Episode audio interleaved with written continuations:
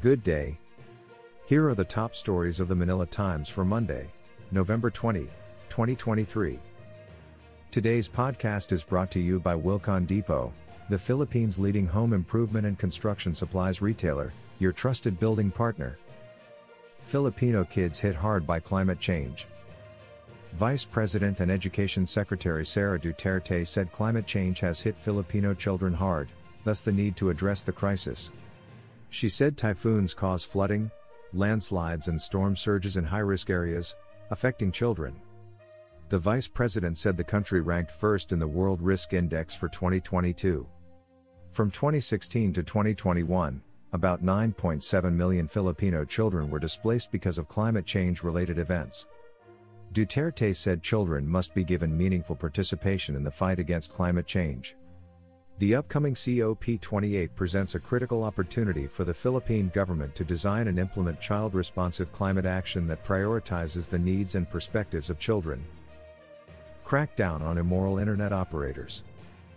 The country's cable operators called for an investigation into what they claim was the National Telecommunications Commission's NTC one day approval and release of certificate of registration or license to disreputable independent internet providers.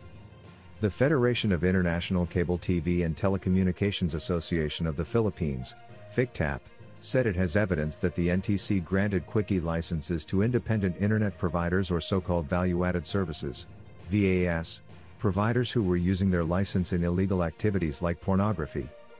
The license granted to VAS providers specified that they must comply with the Anti-Online Sexual Abuse or Exploitation of Children and Anti-Child Sexual Abuse or Exploitation of Materials Act, Republic Act 11930, which amended the Anti-Child Pornography Act of 2009 or RA 9775.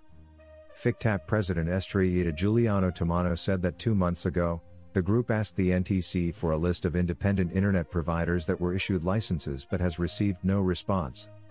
Juliano Tamano told the Manila Times in an interview she believes there is an ongoing collusion among the NTC, commissioners, the quickie operators and ill-advised telecoms who rent out transmissions to these money-hungry outfits. Government urged to boost business education. The government must support programs that would equip entrepreneurs with the skills for starting a business, a co-founder of a restaurant chain said on Saturday.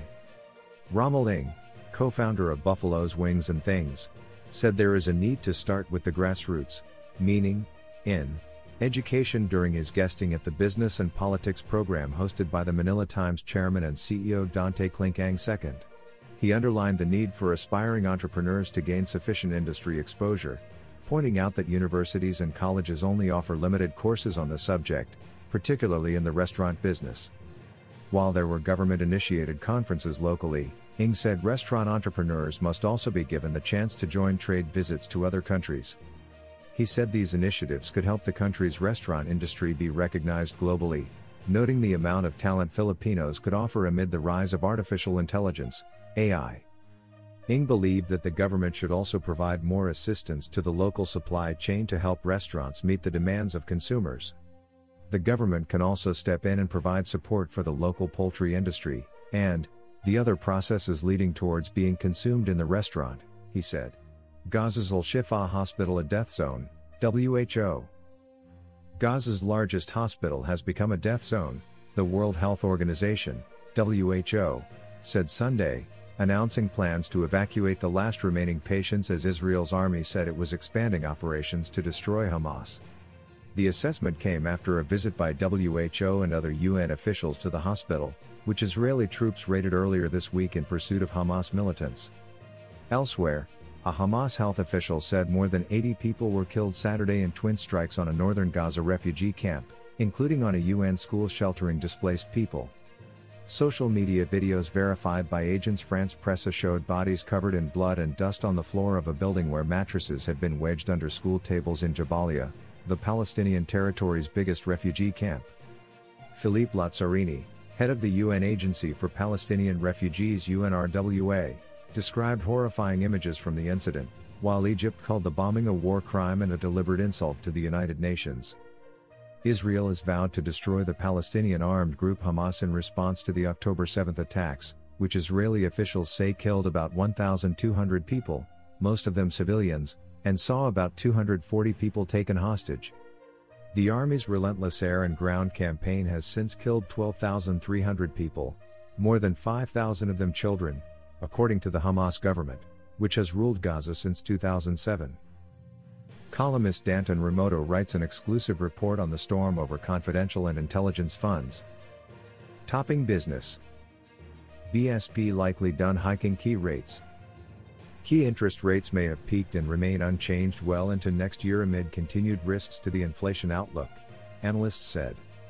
Monetary authorities decided to resume pausing last week following an unscheduled 25 basis point BPS hike that brought the Banco Central ng Pilipinas BSP policy rate to 6.5%, the highest since 2007.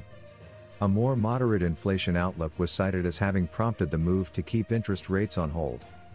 The central bank's policy making monetary board, however, also said that settings would remain tight until a sustained inflation downtrend becomes fully evident and inflation expectations are firmly anchored. Consumer price growth forecasts were tweaked and monetary authorities said they would allow prior rate hikes to continue working their way through the economy. Adjustments totaling 450 basis points since May of last year have weighed on economic growth, and the BSP also said that growth for this year and the next could fall below government targets. Depending on the data, the central bank said it was prepared to resume monetary policy tightening as necessary to steer inflation towards a target consistent path, in line with its price stability mandate.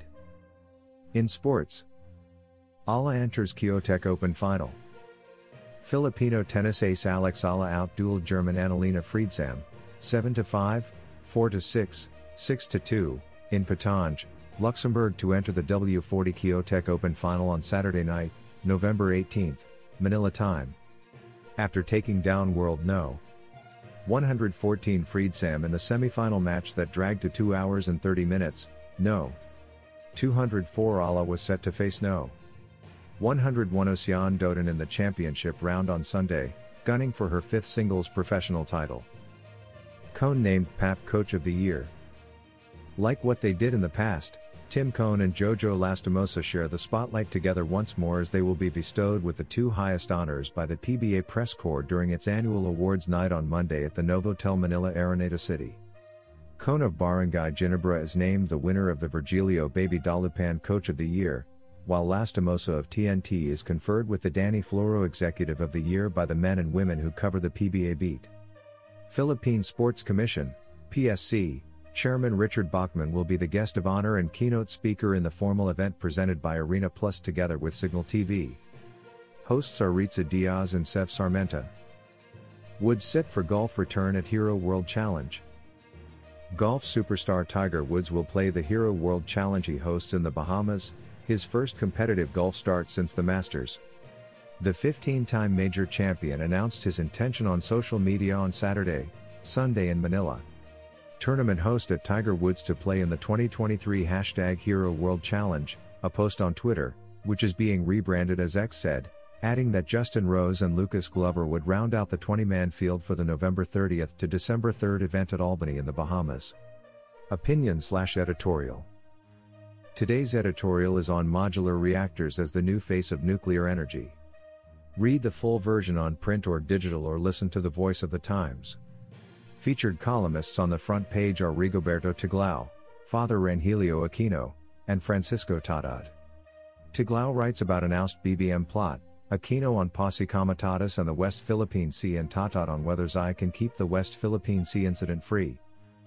For more news and information, Read the Manila Times on print, subscribe to its digital edition or log on to www.manilatimes.net. Follow us on Facebook, Instagram, Twitter, TikTok and LinkedIn, and be part of our communities on Viber, Telegram, and Mastodon.